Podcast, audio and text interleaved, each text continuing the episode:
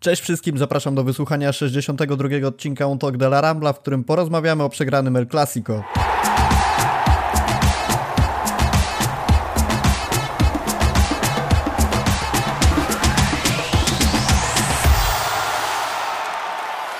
Dwudziesty czwarty października nagrywamy tuż po meczu Barcelony z Realem. Pierwsze El Clasico w tym sezonie zakończyło się stratą punktów przez Barce 1 do 2 na Camp Nou.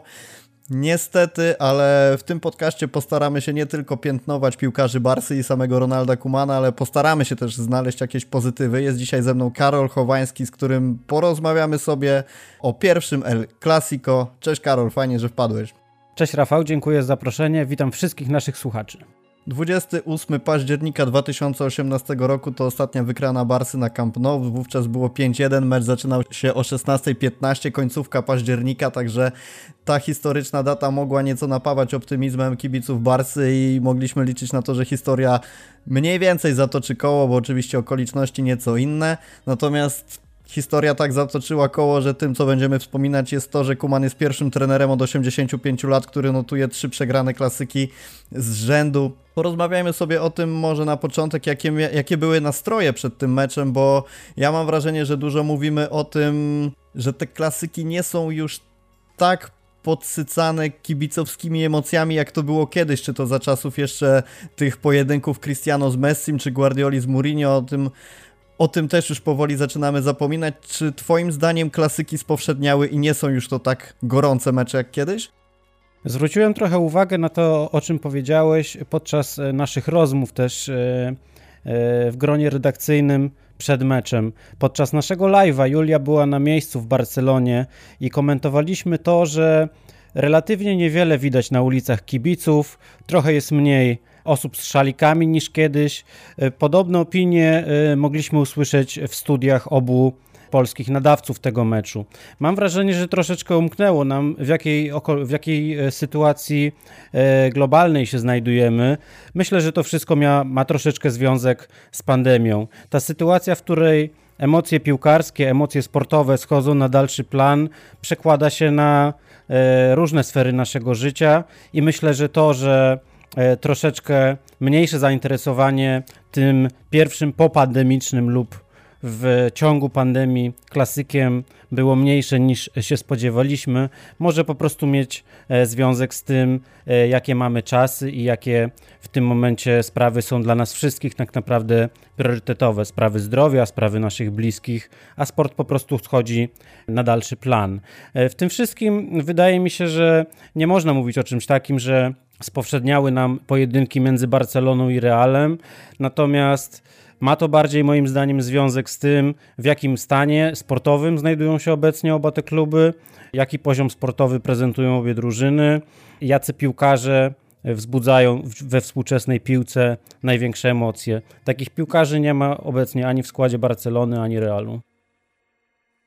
Ja do tego meczu podchodziłem z taką dozą względnego spokoju, bo o ile przed tymi meczami Barsy z Realem jakiś czas temu bardzo się we mnie gotowało i to był taki tydzień wyczekiwania, aż w końcu będzie pierwszy gwizdek i już nie mogłem wytrzymać i po prostu trzęsło mnie przez cały ten okres, jak pojawiały się plotki o składach, o tym jak zagrają obie drużyny. Tak teraz w sumie byłem spokojny, aż do momentu, kiedy piłkarze zaczęli wychodzić na Camp Nou, pojawiła się ta piękna kartoniada na trybunach, której częścią była nasza redakcyjna koleżanka Julia Cicha, pozdrawiamy serdecznie. I wtedy rzeczywiście uderzyło mnie takie uczucie, że no jednak to jest klasyk, jednak na co byśmy nie patrzyli, pod jakim kątem, to, to jest to wielkie spotkanie. Spotkanie, które w pewien sposób powinno być promocją piłki nożnej. I też o jedną rzecz Cię chciałem zapytać, bo w ostatnich czasach to, co zmieniło się względem postrzegania tych klasyków, to jest temat na pewno Superligi i tej walki między podwórkiem krajowym bronionym przez Tebasa i właśnie tego, że, że ta liga jest super i tak dalej, a koniecznością zmian w nie tyle regulaminie, co może właśnie takim podsycaniem nowymi emocjami tych meczów wielkich drużyn. I poniekąd patrzyłem na to spotkanie pod tym kątem, że rzeczywiście ten mecz powinien niejako obronić jakość Ligi Hiszpańskiej i też patrząc pod innym względem, nadgonić w pewien sposób odjeżdżającą jakością ligę angielską na przykład. I zastanawiam się, czy rzeczywiście patrząc na ten mecz po 90 minutach możemy powiedzieć, że to był mecz promujący ligę hiszpańską. E, dobrze Cię rozumiem, jeśli chodzi o te emocje towarzyszące e, spotkaniom pomiędzy królewskimi i Blaugraną sprzed kilku sezonów, to były też emocje generowane e, wielkimi indywidualnościami nie tylko na boisku, ale również na ławkach trenerskich. Te emocje podsycane były nie tylko za czasów rywalizacji e, Pepa z Mourinho, ale chociażby również w trakcie pełnej e, kolejnych sukcesów e, kadencji Luisa Enrique na ławce trenerskiej FC Barcelony. To, co, o czym wspomnieliśmy wcześniej, że e, wielcy piłkarze tworzą wielkie mecze, no dzisiaj wystarczy spojrzeć na strzelców bramek, jeśli chodzi o obie te drużyny, żeby dojść do wniosku, że albo są to gwiazdy lekko wyblakłe, albo zawodnicy jak na przykład Alaba lub Lucas Vazquez, po, którzy, po których nie spodziewalibyśmy się grania pierwszych skrzypiec w meczu tego kalibru. Nawiążę jeszcze troszkę do tego, co powiedziałeś wcześniej odnośnie mm, emocji towarzyszących klasykom jakiś czas temu. Myślę, że y, jeśli chodzi o obecny y, stan y, obu tych, e, obu tych drużyn. E, troszkę mniej emocji po prostu towarzyszy, dlatego że oba te kluby mają swoje duże problemy. E, myślę, że Barcelona ma ich więcej. I tu z kolei przechodzimy do tego tematu, o którym również wspomniałeś wcześniej. Jakie towarzyszyły nam oczekiwania przed tym meczem odnośnie występu FC Barcelony? Wydaje mi się, że albo miałem takie wrażenie przed meczem, że jedynym prawdziwym optymistą, jeśli chodzi o to, co pojawiało się w mediach, e, w środowisku sympatyków i obserwatorów e, FC Barcelony oraz ekspertów od Ligi Hiszpańskiej. Jedyną osobą, która zachowała optymizm i mówiła o tym otwarcie, był Ronald Koeman. Trener, który teoretycznie powinien w pewnych aspektach najbardziej trzeźwo patrzeć na ocenę swojego zespołu, a słuchanie jego niektórych wypowiedzi w ciągu ostatniego tygodnia przypominało mi e, słuchanie osoby będącej w zupełnie innej rzeczywistości. Jeżeli Kuman mówi, że e, ludzie, którzy zarzucał to części kibiców przed e, dzisiejszym spotkaniem podczas konferencji prasowej przed meczem z Realem, że osoby, które e, wątpią w to, że Barca może w tym meczu wygrać, są pozbawione wiary w jego zespół. Myślę, że to nie jest kwestia wiary. Myślę, że to jest po prostu realna ocena sytuacji, w jakiej znajduje się zarówno sportowo e, prowadzona przez niego drużyna, jak i zupełnie instytucjonalnie e, cały klub.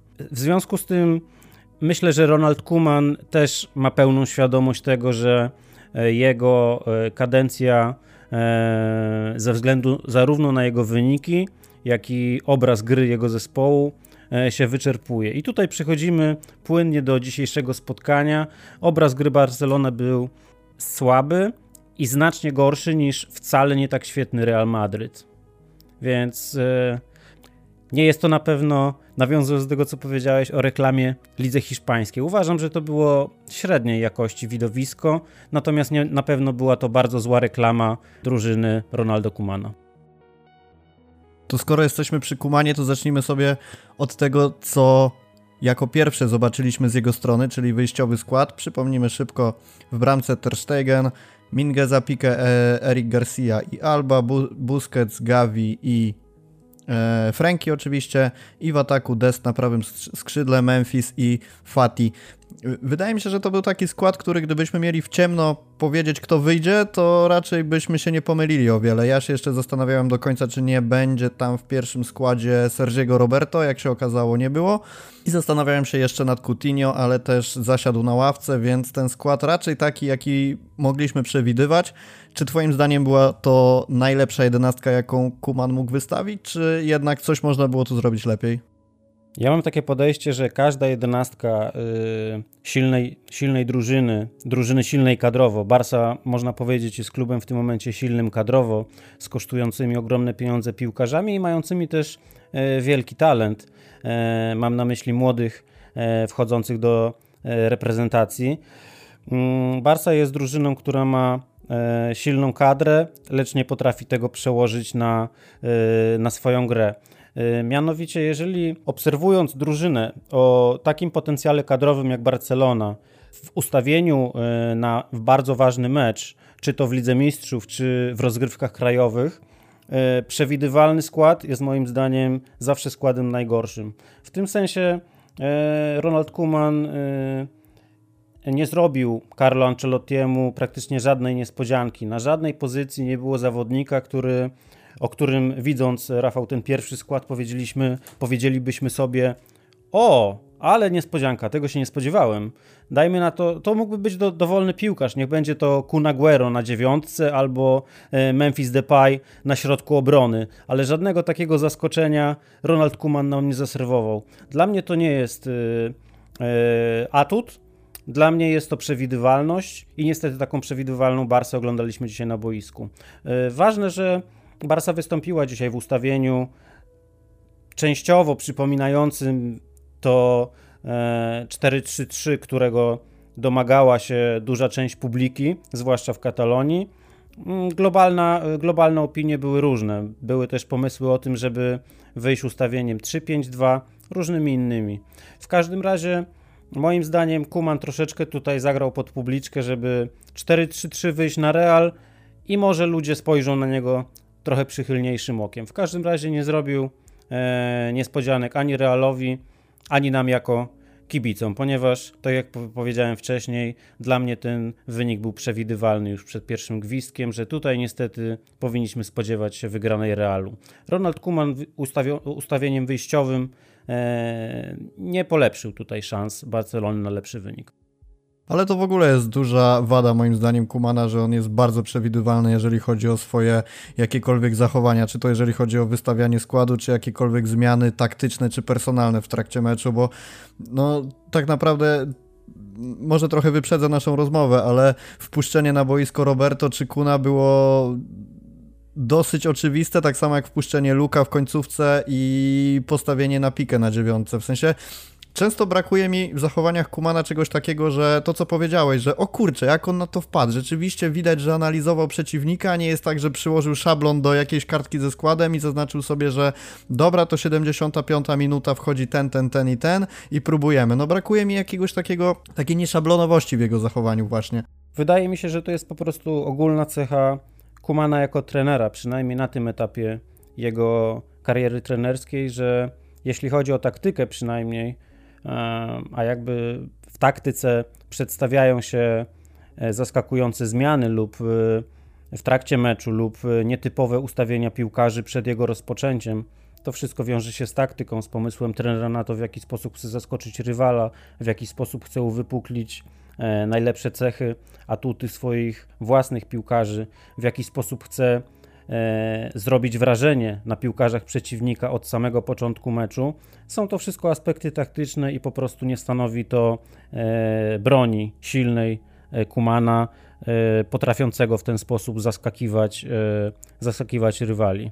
Do tego dochodzi też to, o czym e, troszkę mówiliśmy wcześniej, że Kuman może też ma świadomość sam, że jego pozycja w klubie i przyszłość w klubie E, jest chwiejna, jest nie za długa, więc z tego względu takie, bym powiedział, e, ostrożne e, decyzje kadrowe, decyzje kadrowe, które są w pierwszej kolejności bezpieczne albo asekuracyjne, wyprzedzają w jego, w jego przygotowaniach do meczów, do ważnych meczów, pewne ryzyko lub ambicje zagrania odważniejszej piłki.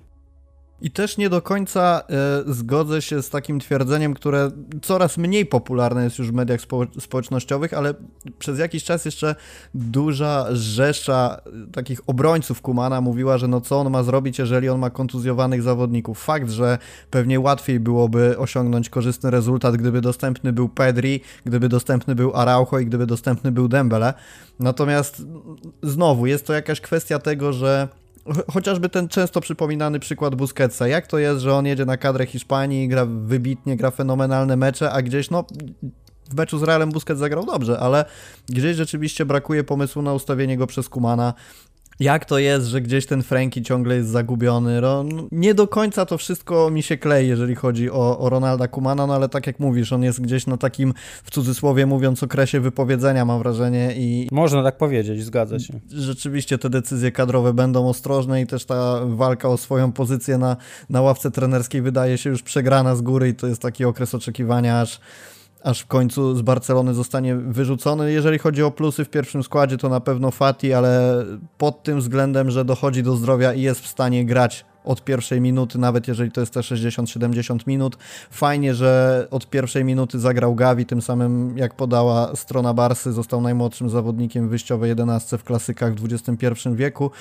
E, to, to wszystko fajnie rzutuje na przyszłość, natomiast skupiając się teraz na tym, co jest i na tym, co widzieliśmy, no niestety Barcelona, tak jak powiedziałeś, nie zaprezentowała piłki fenomenalnej, aczkolwiek e, te pierwsze 20 minut mam wrażenie mogło być też trochę złudne dla widza, bo Barcelona utrzymywała się długo przy piłce, rzeczywiście gdzieś tam przesuwała grę pod pole karne rywala, tylko to wszystko w pewnym momencie dokładnie w jeżeli dobrze pamiętam, to było okolice 12-13 minuty, kiedy rzeczywiście poszła taka pierwsza kontra ze strony Realu, piłkę dostał Vini wyblokował go koniec końców Eric Garcia w polu karnym przy strzale.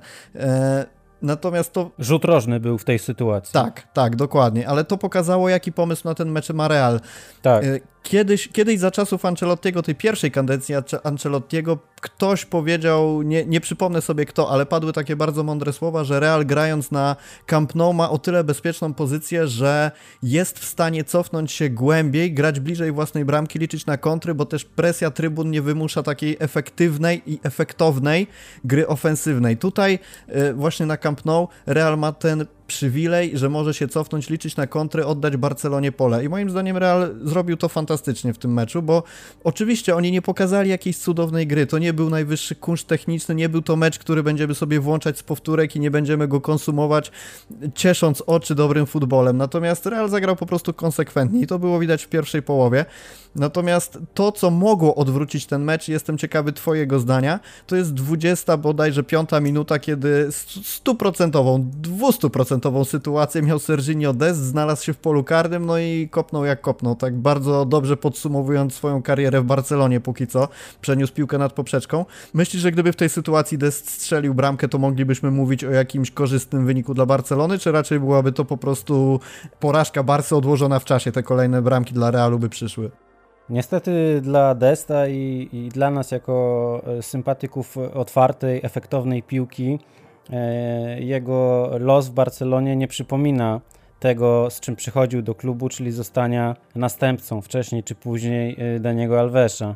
Póki co Dest trudno nawet określić, czy on w tym momencie jest bardziej skrzydłowym, czy bardziej obrońcą, czy bardziej wahadłowym Wydaje mi się, że nie do końca wie on to sam, ale to nie szkodzi, bo to jest młody piłkarz. Najgorsze, że mam wrażenie, że tego nie wie też Ronald Kuman i z tego powodu takie miotanie się, jeśli chodzi o ustawianie Serginio Desta czasami wyżej e, w pionowej osi boiska, czasami niżej, bliżej własnej bramki, czasami bliżej linii bocznej, czasami bliżej środka boiska to, zależy, to, to widać w meczach. Czasami jak się spojrzy z pewnych ujęć kamer, widać w jaki sposób, e, w jakich sektorach boiska, zależnie od różnych spotkań, ustawiany jest Serginio Dest i w tych sektorach też różnych, czasami w pewnych meczach e, się ustawia.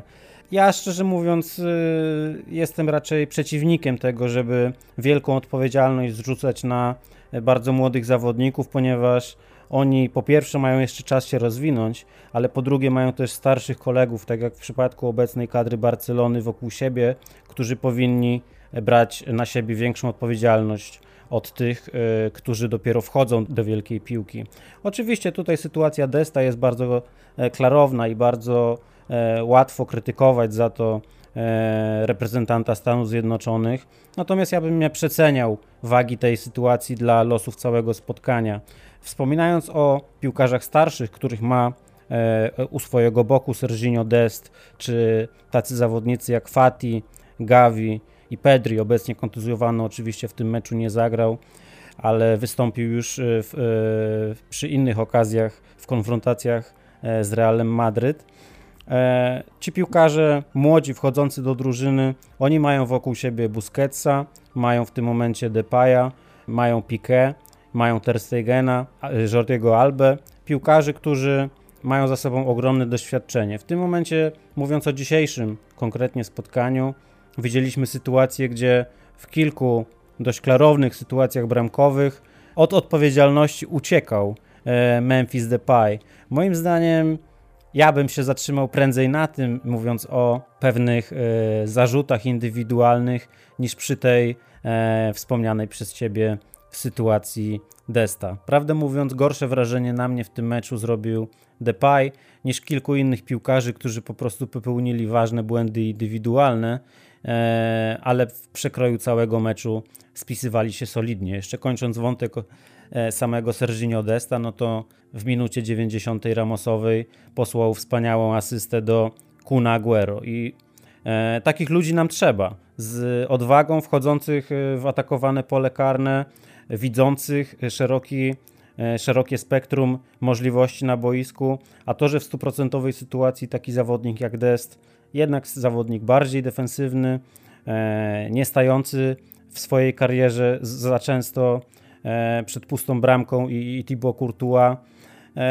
on moim zdaniem ma prawo w takiej sytuacji spudłować to ciekawe, co mówisz, bo szczerze mówiąc spodziewam się, że zostaniesz trochę zlinczowany przez słuchaczy za to, że poniekąd bronisz Desta, bo y, wiem, że duża część kibiców wieszała na nim psy za to, że tej sytuacji nie wykorzystał. Ja, ja się poniekąd zgadzam, poniekąd nie, bo z jednej strony oczywiście prawdą jest to, co mówisz, że jest młody, że to nie jest stricte zawodnik, który powinien brać na siebie odpowiedzialność za strzelanie goli, oczywiście, że tak, tylko z drugiej strony mam taki cień wątpliwości w stosunku do tego, co mówisz, że jednak to jest klasyk. Jednak masz piłkę przed bramką i czy jesteś obrońcą, czy jesteś młody, czy jesteś starszym zawodnikiem, bardziej doświadczonym, to musisz mieć w głowie to, że takich sytuacji przy tak grającej Barcelonie wcale nie musi być wiele i jednak musisz to wykorzystać, bez względu czy to, czy jesteś Destem, czy jesteś Busquetsem. Piłkarze na tym poziomie uważam, że jeżeli masz sam na sam tym bardziej tak jak mówię, znając rangę meczu i znając to, że musisz pokazać kibicom, że chcesz przełamać tę niefortunną passę przegranych z dużymi zespołami, no i też z samym Realem, jakby nie patrzeć, bo od kilku sezonów te mecze nie wyglądają najlepiej, no to, to gdzieś musisz tę sytuację wykorzystywać. No ale tak jak, tak jak też powiedziałeś, no jest Memphis, który... Tutaj który... masz rację, pozwól, że wejdę ci w słowo. Mianowicie yy, masz rację. Zgadzam się z tym, co powiedziałeś o E, odejście, to jest Barcelona. Takich okazji w meczu e, jest niewiele.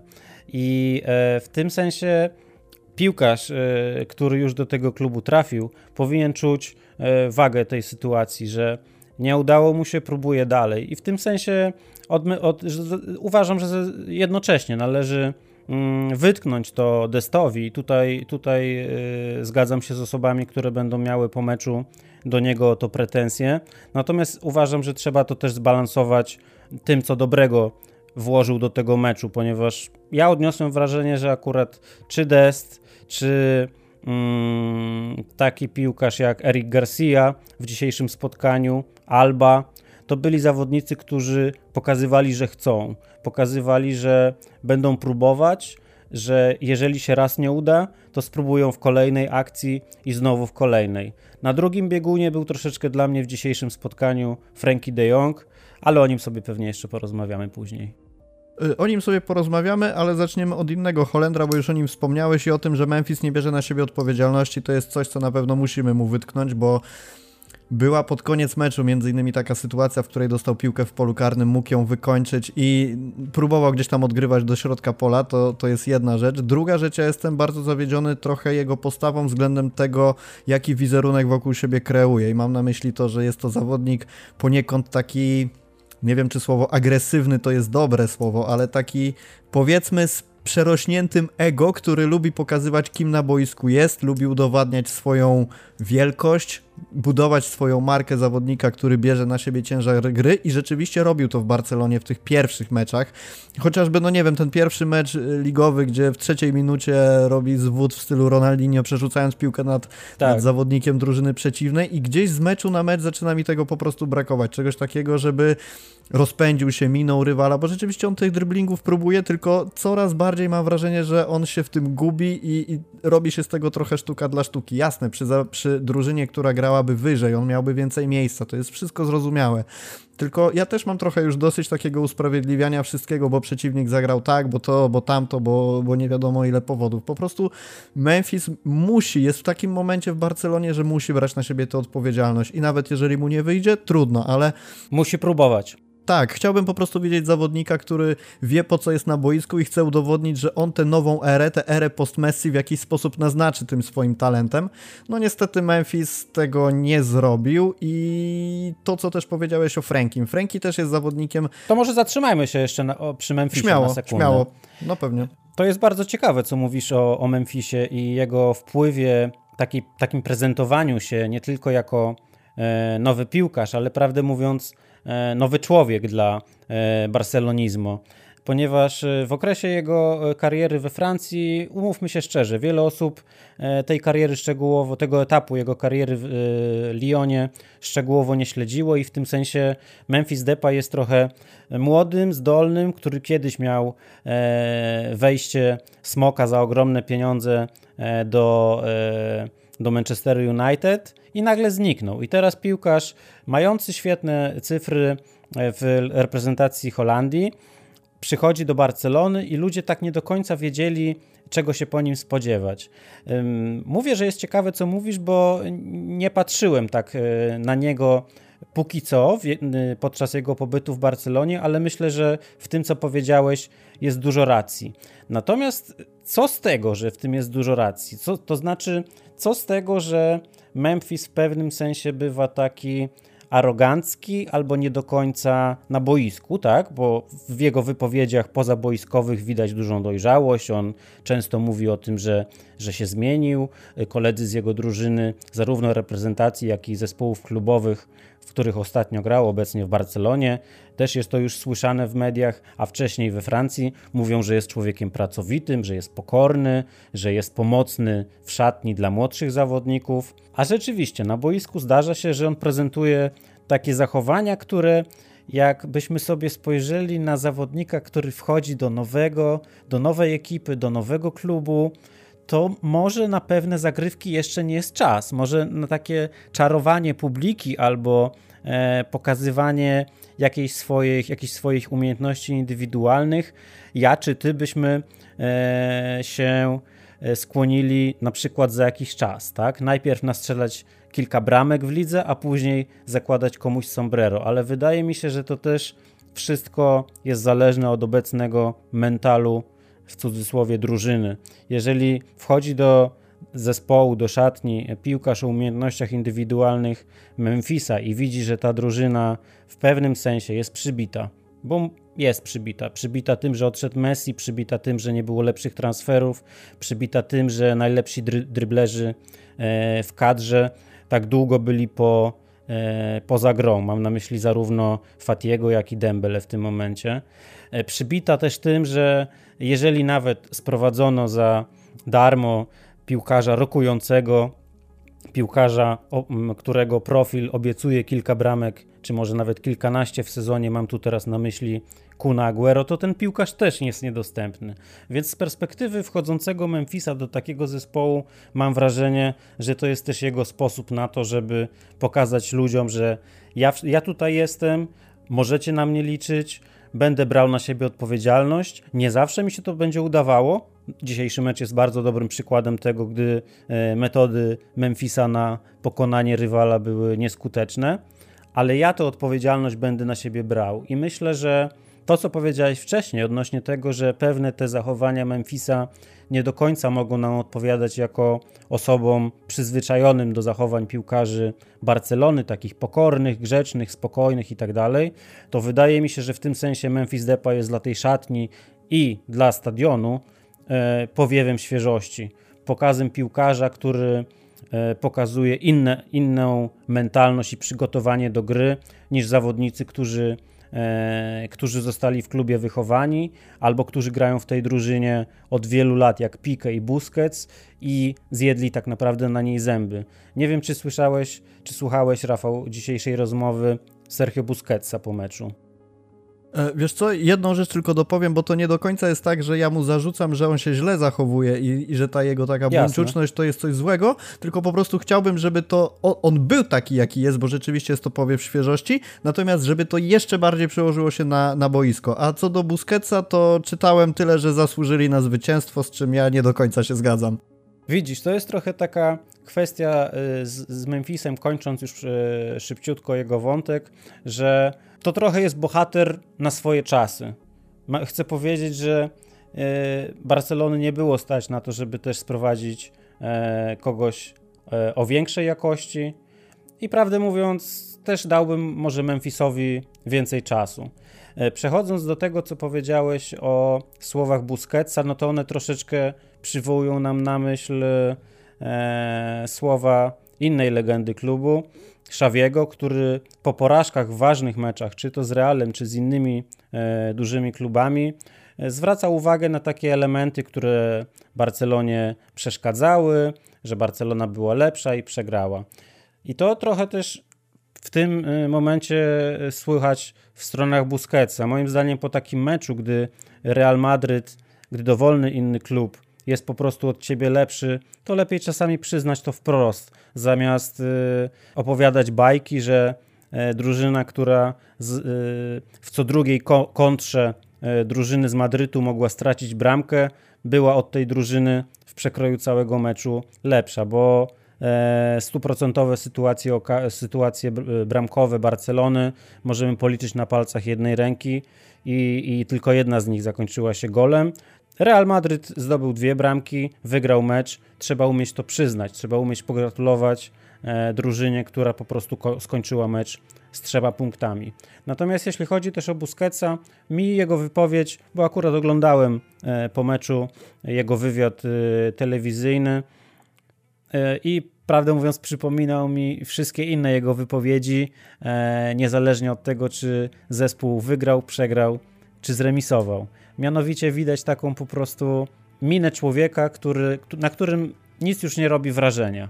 Busquets wszystko wygrał, e, podobnie jak Piqué. I to nie są piłkarze, którzy e, w sytuacji wymagającej tego uderzą pięścią w stół. Uderzą pięścią w stół w tym sensie, że e, zmuszą drużynę do nadludzkiego wysiłku i inni piłkarze za nimi pójdą. Dlatego tutaj patrzę na takich zawodników jak Fati, jak Gavi, jak e, Coutinho, Depay. Może ktoś jeszcze do nich dołączy w roli e, lidera zespołu. Natomiast moim zdaniem po prostu potrzeba takich ludzi jak czy Memphis, czy Fati, którzy są energiczni, żywi, pokazują chęć do gry. No a jeżeli im nie wychodzi, to niestety jest to świadectwo obecnej jakości drużyny, bo nie ukrywajmy, ale zarówno Memphis Depay, jak i Ansu Fati e, rozegrali dzisiaj po prostu e, słabe zawody. Ale wiesz co, odnosząc się do sportowej jakości Busquetsa i Pique, to ja mam też takie wrażenie, że oni są już od kilku sezonów skreślani, a z drugiej strony trudno jest znaleźć Barcelonie kogoś, kim mogliby ich zastąpić. I nawet było widać to w tym meczu, bo jeżeli spojrzymy sobie na cały, całą ekipę, która zagrała z Realem, łącznie z ze zmiennikami, to akurat jeżeli chodzi o Pikę i o Busquetsa, to szczerze mówiąc znalazłbym wielu, którzy zagrali gorzej. Wręcz tak. mam wrażenie, że w pierwszej połowie jedna z lepszych okazji bramkowych była właśnie po strzale głową Pikę. Tam piłka minęła to dosłownie prawda. o centymetry słupek. Jeżeli chodzi o Busquetsa, to być może za, zabrakło konkretów, ale to często jest tak, że, że rzeczywiście te konkrety, które on daje, nie są tak spektakularne i widoczne. Natomiast też kojarzy mi się takie podanie do Jordiego Alby taką podcinką. Zgadza się. W końcówce pierwszej połowy, kiedy potem Alba tak jak za dobrych czasów do Messiego podawał, tym razem do Fatiego, Fati sytuacji nie wykorzystał.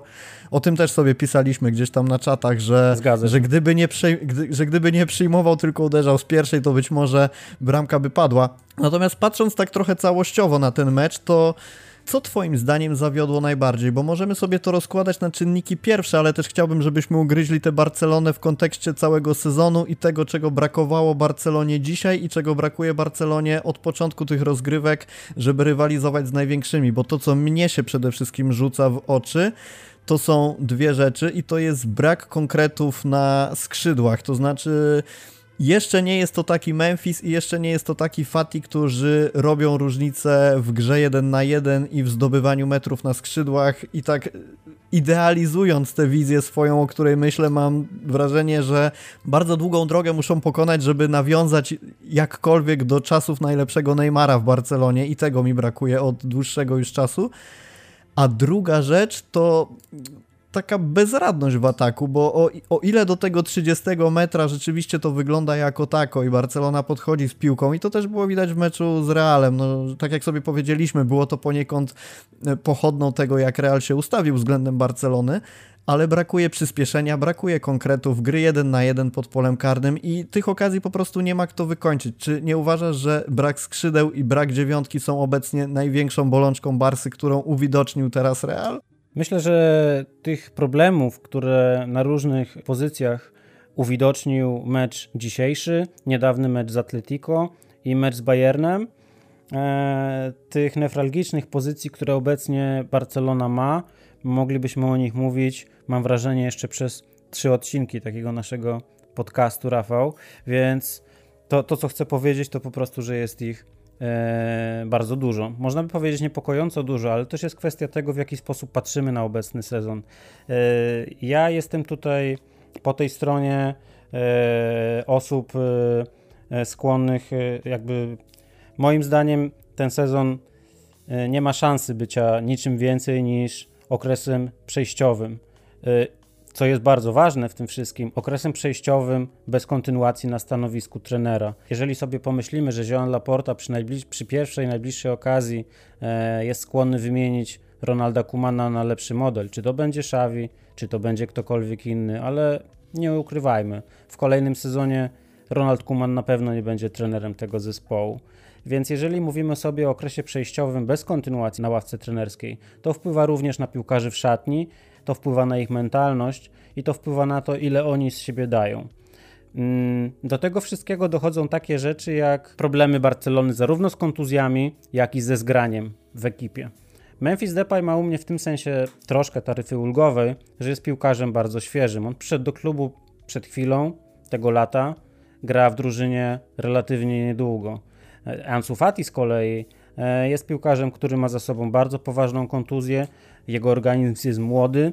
E, prawdę mówiąc, ja nie wykluczam tego, że za kilka miesięcy jego zdrowie też może się pogorszyć. Oczywiście mu tego nie życzę, ale należy uwzględniać to e, w tym, jaką tra trajektorią może podążyć FC Barcelona w nadchodzących miesiącach.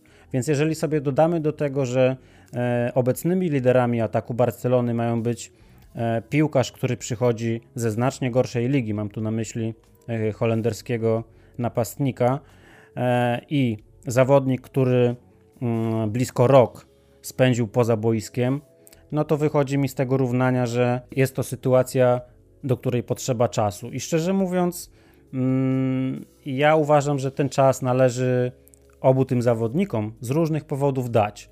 Przy czym e, więcej cierpliwości na pewno będę mieć dla Ansu Fatiego, e, a trochę mniej dla Memphisa Depaya. I tu chyba też możemy zahaczyć o, e, o Frankiego de Jonga, a może za chwilkę, bo jeszcze za, za, zatrzymajmy się na chwilę przy Realu Madryt. Myślę, że to jest dobry moment, żeby się zatrzymać przy Realu, ponieważ mm, ich sposób gry w dzisiejszym meczu pokazał, ile Barcelonie brakuje do tego, żeby e, doszusować e, do innych czołowych obecnie ekip na kontynencie. Real Madryt można powiedzieć, że grał piłkę prostą, taktycznie mm, niezłożoną, ale skuteczną. I to trochę jest tak, że póki coś działa, póki coś działa dobrze, to dobrze, że działa. I myślę, że w ten sposób e, możemy sobie mm, omówić e, fakt, że Real pokazał kolejny raz ogromną skuteczność w graniu kontratakiem, a Barcelona kolejny raz nie miała na to żadnego remedium. Kogo to obciąża? Oczywiście, że obciąża to trenera. Jeżeli masz e, ekipę, o której wiesz z góry, że będzie grała w określony sposób, atakami szybkimi, szybkimi skrzydłowymi, podaniami do Winiego, celnymi zagraniami ze środka pola od y, Toniego Krosa lub Luki Modricia, którzy e, widzą bardzo dużo na boisku i w każdym momencie dostrzegą wychodzącego na dobrą pozycję Viniciusa lub Benzemę lub Marco Asensio, to po prostu musisz zrobić coś, żeby te skrzydła e, zabezpieczyć. Dzisiaj zagrożeniem, zauważ, dużym dla Barcelony nie był Karim Benzema, co wielu osób spodziewało się, że to z jego strony będą, będzie padać najwięcej strzałów, to z jego strony będzie e, nadchodziło największe dla Katalończyków zagrożenie w tym meczu. Nie, tak nie było. Grali inni, a Benzema tylko rozprowadzał piłki. To Benzema kreował w różnych sytuacjach podbramkowych Viniciusa lub innych swoich kolegów. I oczywiście e, czołowym piłkarzem po stronie królewskich był dzisiaj Wini. Tak jak powiedzieliśmy wcześniej, jego akcje napędzały ataki królewskich niestety przysporzyły e, ataki Viniciusa bardzo dużo problemów, zarówno Destowi, jak i Mingezie.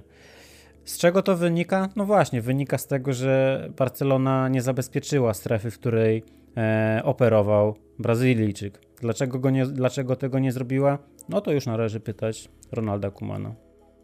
I to w zasadzie w sytuacji, w której moglibyśmy się spodziewać, że ta taktyka też nie będzie wielkim zaskoczeniem, bo wiemy w jakiej formie jest Benzema. Tak jak powiedziałeś, nie tylko pod względem strzelania goli, ale kreowania gry i wiemy w jakiej formie jest Vinicius, więc to jak zagra Real było w zasadzie wiadomo od początku i okazuje się, że być może jest to też problem braków kadrowych. Powiedziałem o tym, że nie będę bronił Kumana brakami kadrowymi, ale być może rzeczywiście trochę na tym prawym skrzydle brakuje jakości, jeżeli chodzi o, o zablokowanie. Z drugiej strony nie jestem do końca przekonany, czy, czy rzeczywiście nie dało się zneutralizować tych ataków Viniciusa w jakikolwiek inny sposób niż takie bardzo łopatologiczne wrzucenie tam Mingezy i Desta, bo, bo było wiadomo, że jest to poniekąd skazane na niepowodzenie i tu Wymagało wracamy... to innego zestawu, wymagało to, o czym mówisz, innego zestawu kadrowego po prostu, innych osób na tych pozycjach. I znowu tego, żeby Kuman pomyślał i zrobił coś więcej i czymś zaskoczył, być może też nie tyle blokując samego Viniciusa, co odcinając go od podań i, tak. i, wiesz, na zasadzie niech on sobie tam biega, ale po prostu niech nie dostaje piłek. No to, to się nie udało, nie udało się zablokować nikogo wyżej i, i szczerze mówiąc taktycznie Kuman został, nie chcę powiedzieć zjedzony przez Ancelottiego, ale, ale bardzo ob Ancelotti obnażył braki Kumana, jeżeli chodzi o takie wybieganie w przyszłość wobec tego, co się może zdarzyć.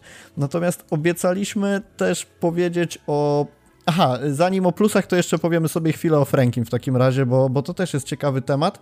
Bo Franki jest zawodnikiem, który albo, którego albo się kocha za dobrą formę, albo którego się bardzo jedzie za słabą formę. I mecz z Realem był tym drugim jednak, w którym Franki się nie popisał. Miał bardzo dużo niedokładnych zagrań. Miał przede wszystkim bardzo znikomy wpływ na grę i, i szczerze mówiąc mnie bardzo rozczarował.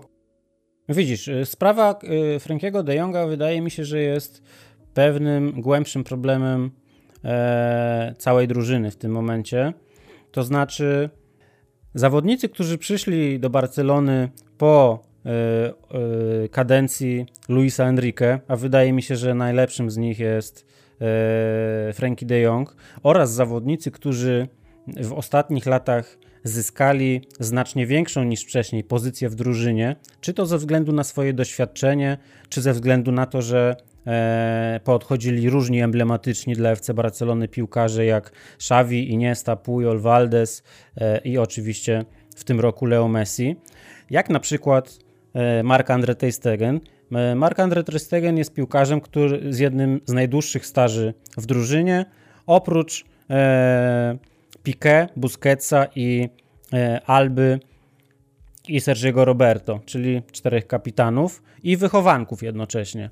I Marc-André Ter Stegen razem z Frankiem de Jongiem są piłkarzami, którzy przez ostatni rok, przez katalońskie media e, lokalne, e, są najbardziej i inne media w Hiszpanii, najbardziej mm, kwestionowani, jeśli chodzi o ich spadek formy, o ich e, statystyki indywidualne, o ich zachowanie na boisku i zachowanie przede wszystkim e, w decydujących momentach, decydujących meczów.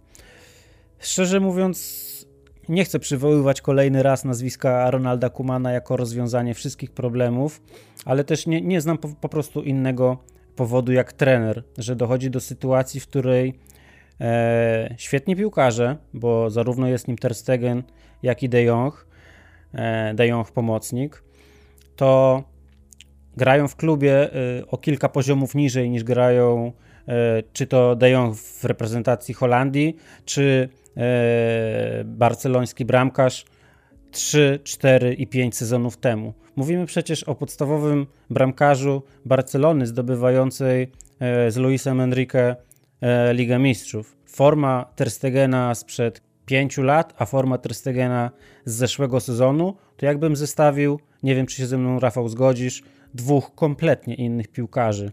E, decyzyjność Niemca, jego zachowanie w sytuacjach jeden na jednego, jego współpraca również z obrońcami e, pozostawia moim zdaniem coraz więcej do życzenia, więc w tym sensie połączyłbym, prawdę mówiąc, przypadki Ter Stegena i Frankiego de Jonga, co leży u, e, u źródeł tego, że obaj z sezonu na sezon tracili w ostatnich latach swoją formę.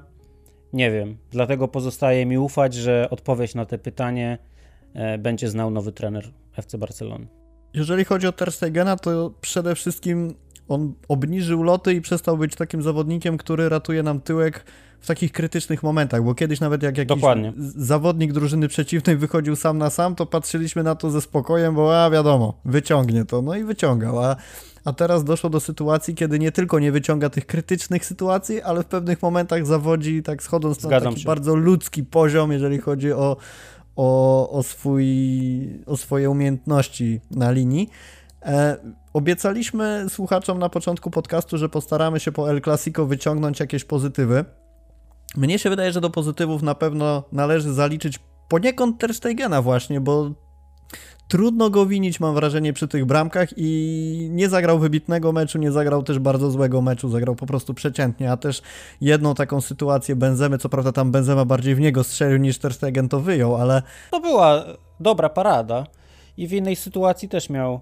Y, natomiast tak jak mówisz, no nie, nie był to mecz y, e, popisu bramkarskiego, które Ter Stegen w, te, w meczach e, na tym poziomie miewał w latach ubiegłych. I poza tym jeszcze co sobie powiedzieliśmy, czyli to doświadczenie Gawiego i Fatiego nabywane w meczu bądź co bądź o bardzo wysokiej randze, asysta Desta na pewno to, o czym sobie powiedzieliśmy, że z jednej strony nie wykorzystał sam na sam, ale gdzieś na koniec, no nie powiem, że odkupił winę, ale na pewno przyłożył nogę do tego, żeby, żeby poprawić swój wizerunek po tym meczu. Ja bym chciał tak. Cię zapytać o to, jak postrzegasz Aguero. Czy to nie jest czasem coś, czego Barcelonie bardzo brakuje i co zresztą pokazał swoim wejściem na boisko, że Barca potrzebuje zawodnika w ataku, który może niekoniecznie jest w szczycie swojej formy, ale przynajmniej gdzieś to doświadczenie w w bardzo trudnej lidze, jaką jest Liga Angielska, połączona z wysokimi na pewno umiejętnościami gry na pozycji napastnika, może Barcelonie pomóc, jeżeli Aguero nie złapie kolejnej kontuzji, bo rzeczywiście nie jest też przypadek w tym, że wchodzi na ostatnie bodajże 15 minut, znajduje się bardzo dobrze w polu karnym i robi coś, czego w zasadzie ani Luke de Jong, ani Memphis, ani Ansu nie potrafili zrobić przez poprzednie 75 minut, czyli po prostu wykorzystać klarowną sytuację. Jasne, to się też poniekąd wiąże z tym, jak zachowują się partnerzy na boisku, bo też e, asysta tak, była naprawdę rację. bardzo dobra, ale kuszt Aguero myślę na pewno trzeba docenić. Właśnie czekałem, czekałem jakim nazwiskiem e, zakończysz e, ten wątek, bo właśnie chciałem wspomnieć o Kunie Aguero. Dla mnie jest to zawodnik, który może być rozwiązaniem pewnego problemu Barcelony z kończeniem akcji na teraz. Czy na ten sezon, czy na najbliższe kilka miesięcy do momentu, jak e, może go spotkać kolejny, kolejne problemy ze zdrowiem, czy z jakiegoś innego powodu nie będzie jego forma stała. Ale mam nadzieję, że Kun Aguero tym występem i zdobyciem gola, on zdobył tę bramkę zupełnie swobodnie. Yy, naturalnie. Nie potrzebował do tego pięciu okazji bramkowych, nie potrzebował do tego wyjścia w pierwszym składzie, nie potrzebował do tego e, trzech tego typu dośrodkowań od Desta. Pierwsza sytuacja, bramka, zabieramy piłkę pod pachę, pracujemy dalej. Podobało mi się to właśnie w wejściu Kuna Aguero, że nie było w tym żadnej celebry, jakby nie wiadomo co się stało. On po prostu zrobił swoje. Dostawił nogę, trafił celnie do bramki, e, uderzył e, ładnie w dynamicznej akcji, która też wymagała odpowiedniego ustawienia ciała, tak żeby e, piłka po uderzeniu e, jej przez Argentyńczyka trafiła do bramki na pułapie, który nie jest wygodny nawet dla tak wysokiego bramkarza jak Thibaut Courtois. Więc myślę, że Kun Aguero może się przydać. Podobnie jak Barcelonie, moim zdaniem przyda się w którymś momencie Memphis Depay. Natomiast chcia chciałem poruszyć taki wątek, o którym jeszcze nie wspomnieliśmy, a o którym krążyliśmy, opowiadając o Holendrze. Mianowicie, czy Memphis Depay może w którymś momencie zostać liderem obecnej Barcelony? Moim zdaniem nie może. E, jest piłkarzem, którego umiejętności nie predystynują do tego, żeby był piłkarzem e, pierwszoplanowym dla ataku Barcelony, ale uważam, że zarówno Memphis Depay, jak i Kun Aguero mogą odegrać w przyszłości dla Barsy e, dobre role drugoplanowe. Wymaga to jednej rzeczy. Wymaga to sprowadzenia w letnim oknie transferowym Erlinga Halanda, Wyobraźmy sobie sytuację, że Memphis Depay jest e, jego rolą na boisku nie jest bycie pierwszą strzelbą klubu, bo jak się spisuje w tej roli, to już w FC Barcelonie widzieliśmy. Ale jeżeli wyobrazimy sobie sytuację, gdzie klasyczna dziewiątka światowego formatu ma do dyspozycji pomoc, driblingi, e, energię, e, pomoc w obronie, pressing Memphisa Depaya, to wtedy atak Barcelony, przynajmniej teoretycznie, zaczyna wyglądać całkiem sensownie. W takiej sytuacji konfiguracji e, Kun mógłby być albo zmiennikiem, albo cofniętą dziewiątką, tak jak wielokrotnie grywał w Manchesterze City, albo po prostu zostanie e, przez Barcelonę sprzedany lub wymieniony, żeby pomocnikiem w, te, w tej lub innej formie e, przyszłej dziewiątki klubu perspektywicznej, młodszej, E, piłkarza rokującego z przyszłością e, był ktoś inny. W tej konfiguracji wydaje mi się, że Memphis Depay mógłby w klubie zostać, a jednocześnie uważam, że pomogłoby to rozwinąć skrzydła Ansu Fatiemu, piłkarzowi w tym momencie dla Barsy e, najważniejszemu. Nie tylko wizerunkowo, nie tylko jeśli chodzi o status wychowanka tego młodego zawodnika, ale po prostu to, co daje drużynie na boisku. Myślę, że e, Ansu Fati też potrzebuje światowej klasy dziewiątki e, na środku ataku, aby rozwinąć skrzydła.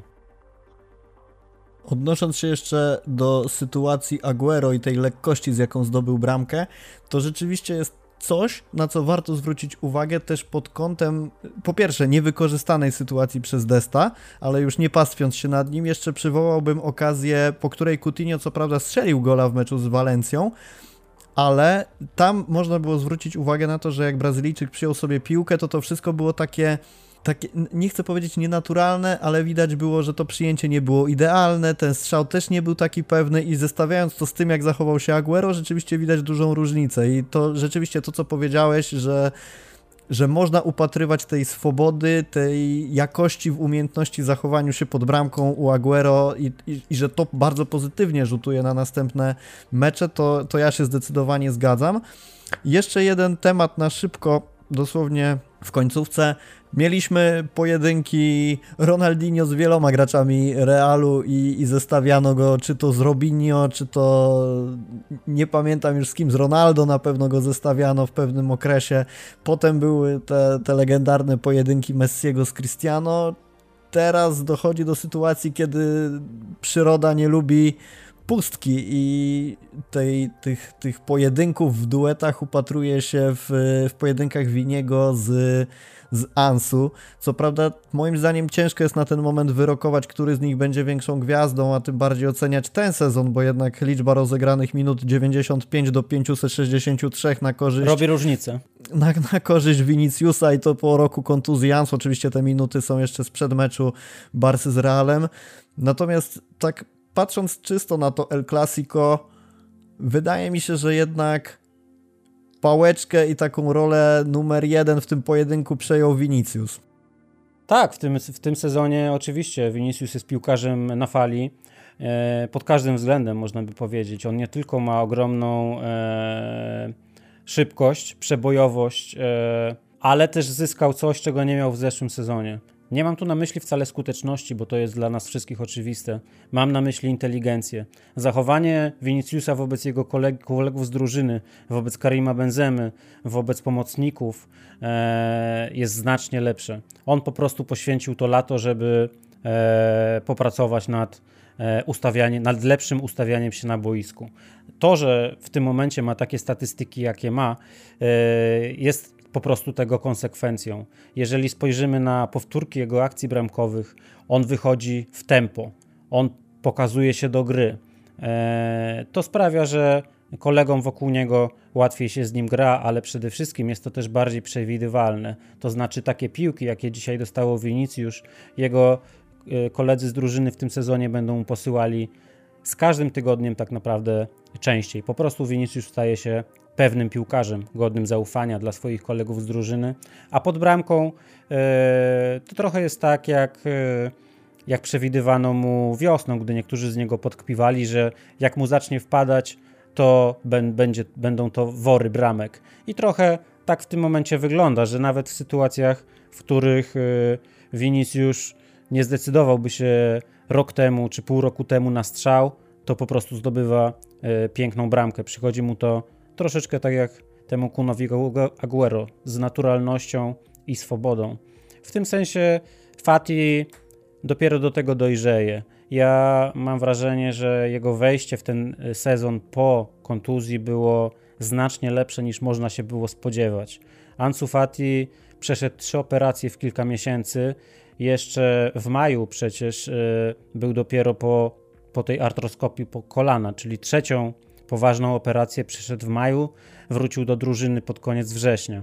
Ja bym e, uważał, że dopiero runda wiosenna da nam odpowiedź na to, w jakiej formie, w jakiej dyspozycji jest Ansu Fati w tym sezonie, a ten międzyczas, który mamy e, w pozostałej części rundy jesiennej i początku przyszłego roku kalendarzowego, to będzie taki czas na e, dogranie się młodego wychowanka Barcelony z kolegami, odnalezienie się w, nowej konfiguracji e, ataku Blaugrany, odnalezienie współpracy e, z Memphisem, który w tym momencie, jak powiedzieliśmy wcześniej, jest taką e, najważniejszą osobą dla ataku Katalończyków.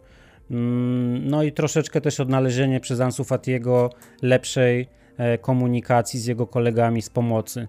Nie chodzi mi tylko o to, że w tym momencie mamy tę pomoc mocno przemeblowaną, ale też to, że w momentach, gdy Ansu grał na przykład razem z Pedrim, to to połączenie nie było, nie było najlepsze. Mam nadzieję, że na treningach, e, gdy, gdy obaj piłkarze będą w optymalnym zdrowiu, e, odnajdą między sobą połączenie, bo, bo utalentowani zawodnicy po prostu e, przyciągają się nawzajem i jeżeli jeżeli Pedri będzie zdrowy, jeżeli Ansu będzie zdrowy, jeżeli Gavi będzie zdrowy, a do drużyny wejdzie jeszcze do tego e, Nico, czyli kolejny z młodych wychowanków, którzy mogą dać Barcelonie wiele dobrego, to wydaje mi się, że to wszystko też przełoży się na lepszą, skuteczniejszą i efektywniejszą, e, grę e, Ansu Fatiego. Póki co pozostaje nam czekać. Ten mecz na pewno nie był meczem Fatiego. E, ten mecz można powiedzieć, że był, był meczem Viniciusa, jego, jego należał do e, najlepszych piłkarzy Brazylijczyk na boisku. Na klasyk, na klasyk Fatiego musimy jeszcze zaczekać.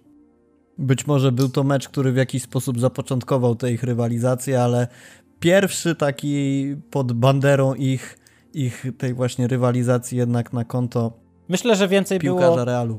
było pompowania tego balonika przed meczem niż faktycznej e, rywalizacji i spotkań obu tych piłkarzy na boisko. Bo ani Vinicius tak naprawdę e, ramki nie zdobył, e, Fati też nie. Tu oczywiście takie mrugnięcie okiem, że to właśnie Brazylijczyk był bardziej widoczny w tym spotkaniu, a Fati z, z gry miał dużo mniej. Ale myślę, że e, dopiero nadejdzie faktyczna, faktyczny etap tej rywalizacji e, tych dwóch zawodników w klasykach. A ja też niekoniecznie chciałem poświęcać tej ich rywalizacji dłuższego czasu w tym podcaście, bo uważam, że jakiekolwiek porównania, tak jak powiedziałeś, dopiero przyjdzie czas, tym bardziej biorąc pod uwagę ile, bo ponad nie, nie, ponad rok, prawie rok spod gry był wyjęty Ansu. Gdybym miał podsumować ten klasyk, to powiedziałbym, że Spodziewałem się dużo wyższej wygranej Realu, szczerze mówiąc. Obstawiałem, że Barca przegra 0 do 3 po bardzo słabym spotkaniu, gdzieś nawiązując bardziej do formy e, w zaprezentowanej w meczach przeciwko Bayernowi czy Benfice, natomiast jestem szczerze mówiąc o tyle pozytywnie zaskoczony, że ten mecz nie oglądało, tego meczu nie oglądało się fatalnie, oczy się nie zamykały, przede wszystkim był to mecz poniekąd uważam ciekawy, nawet jeżeli, znaczy trudno powiedzieć, że klasyk nie byłby ciekawy, ale pamiętam też taki klasyk bodajże w 2019. Zdarzały się i takie, Rafał. Ja nie boję się tego przyznać, że zdarzały się takie klasyki, które niestety e, zawiodły.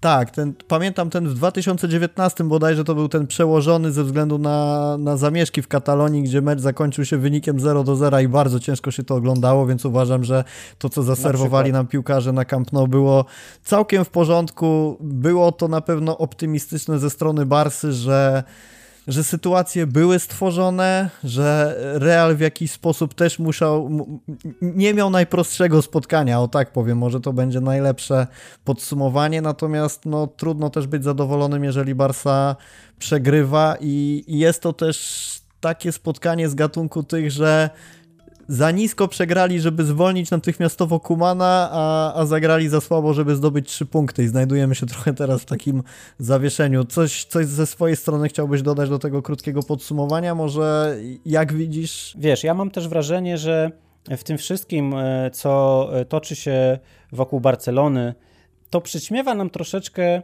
e, temat Realu Madryt. Mianowicie problemy Barcelony są znacznie głębsze i patrząc chociażby na zeszłoroczny wynik z Bayernem Monachium dużo bardziej spektakularny. W negatywny sposób dla kibiców Barcelony, ale po prostu są to newsy, które trafiają na pierwsze strony gazet. Real Madryt też jest w kryzysie i Real Madryt też nie zagrał dzisiaj spektakularnego spotkania. Samo to, że Królewskich pokonał e, zespół z Tyraspola, z Naddniestrza, Kopciuszek w Lidze Mistrzów, absolutny debiutant, świadczy o tym, że to nie tylko Barsa ma głębokie problemy. Natomiast oczywiście dzisiejszego, dzisiejszego popołudnia to królewscy byli e, drużyną skuteczniejszą, drużyną lepszą, a to, co stanie się z Barceloną, moim zdaniem, e, zależy w dużym stopniu od tego, co stanie się z Ronaldem Kumanem. Jeszcze tak na koniec, ja chciałbym wspomnieć o tym, że piłka jako dziedzina analityczna w dużym stopniu składa się ze statystyk. I e, zależy od tego, jakim statystykom się przyjrzymy, żeby mm, nakierować, do jakich dojdziemy wniosków.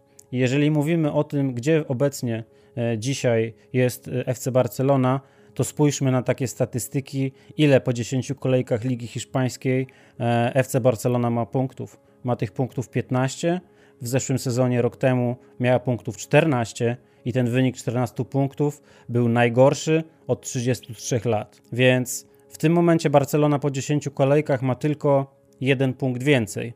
To oznacza, że po pierwsze, drużyna Kumana nie wykonała kroku naprzód, nie rozwija się, ale też świadczy o tym, że holenderski trener sam tych problemów y, drużynie dokłada. Żeby nie było tak negatywnie, y, wyłącznie y, jakby wszystkie moje czy nasze działa wycelowane w holenderskiego trenera, oczywiście w dużym stopniu to stanowi element szerszego problemu. Natomiast jeżeli obserwuję czasami zmiany Holendra w trakcie meczów lub jego decyzje kadrowe przed meczem, no niestety nie wygląda to moim zdaniem e, korzystnie dla, e, dla Barcelony, dla zespołu i nie mogę powiedzieć, że e, Holender jest trenerem, który wykorzystuje maksimum piłkarzy, jakich ma do dyspozycji.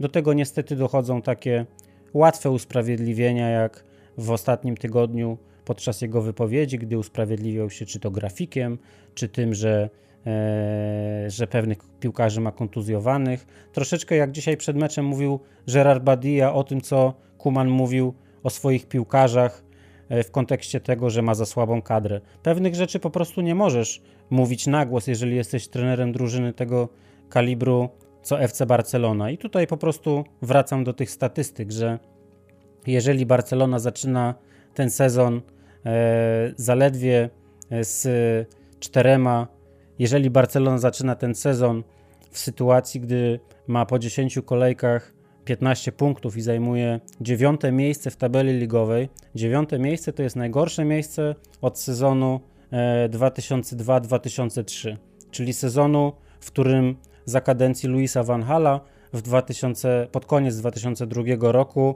Barcelona zajmowała ósme miejsce w tabeli. To był ten słynny sezon, kiedy e, pod koniec stycznia Louis van Gaal został zwolniony przez e, Joana Gaspara i Barcelona była w ogromnym kryzysie, kryzysie zarówno instytucjonalnym, jak i sportowym. Przyszedł Radomir Antic i można powiedzieć, że dokonał e, resurrekcji FC Barcelony i od tego sezonu 2002-2003, dzięki temu, czego dokonał Antic, Barcelona mm, powstała z popiołów i rozwinęła się w zespół, który e, później objął Frank Rijkaard, a po nim Pep Guardiola.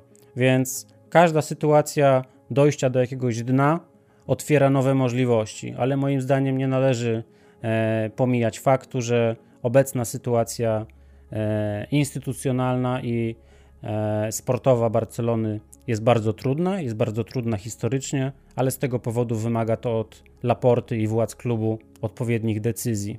Liczby, które w tym momencie reklamują dorobek e, Ronalda Kumana, wynik dzisiejszego meczu, obraz gry z Dynamem Kijów, moim zdaniem to są silne argumenty, żeby e, z Holendrem się rozstać. A kiedy będzie właściwy moment, to trudno powiedzieć. Być może e, ze względu na dostępnych trenerów w tym momencie na rynku, Xavi będzie chciał przyjść dopiero latem przyszłego roku.